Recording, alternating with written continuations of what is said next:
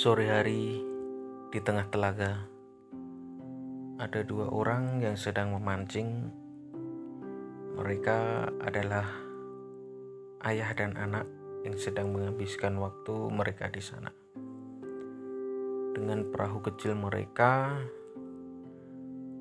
mereka sibuk mengatur pancing dan umpan. Air telaga bergoyang perlahan dan membentuk riak-riak kecil di air. Gelombangnya mengalun menuju tepian, menyentuh sayap-sayap angsa yang sedang berjalan beriringan. Suasana begitu tenang hingga terdengar sebuah percakapan. Ayah? Hmm, ya.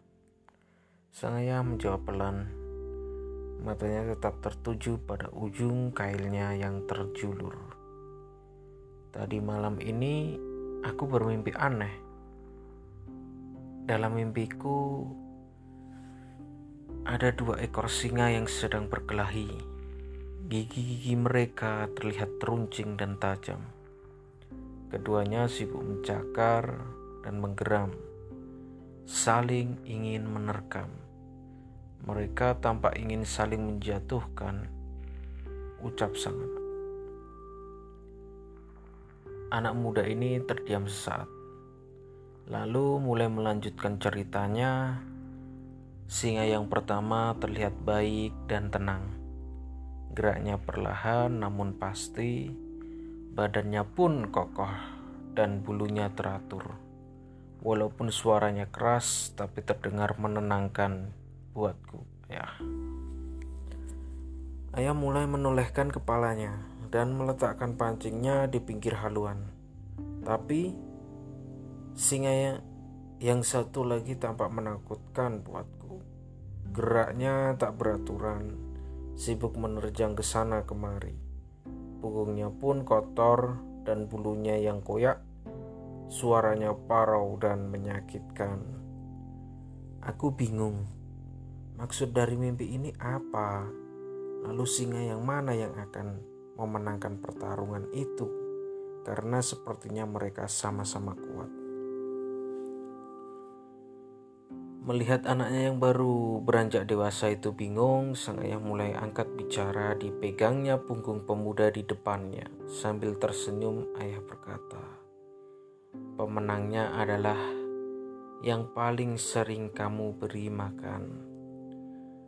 Ayah kembali tersenyum dan mengambil pancingnya, lalu dengan satu hentakan kuat dilontarkannya ujung kail itu ke tengah telaga. Tercipta kembali pusaran-pusaran air yang tampak membesar. Gelombang riak itu kembali menerpa sayap-sayap angsa putih di tepian laga. Sahabatku, podcast Ruang Harmoni setiap diri kita memiliki singa, saling bertolak belakang, masing-masing ingin menjadi pemenang. Dengan menjatuhkan salah satunya, singa-singa itu adalah gambaran dari sifat yang kita miliki, kebaikan dan keburukan. Dua sifat ini sama-sama memiliki peluang untuk menjadi pemenang, dan kita pun dapat mengambil sikap untuk memenangkan salah satunya. Semua tergantung dengan singa mana yang sering kita beri makan. Salah satu santapan dari singa yang buruk adalah sinetron. Sinetron memiliki naskah yang dangkal, emosional berlebihan, pendidik yang baik dalam hal kekerasan, kelicikan, dan alur cerita yang dipanjang-panjangkan. Yang makin hari makin tidak berkualitas, sinetron yang baik bisa dihitung dengan jari. Belum lagi kita juga disuguhkan oleh tayangan gosip yang membuka-buka aib orang lain.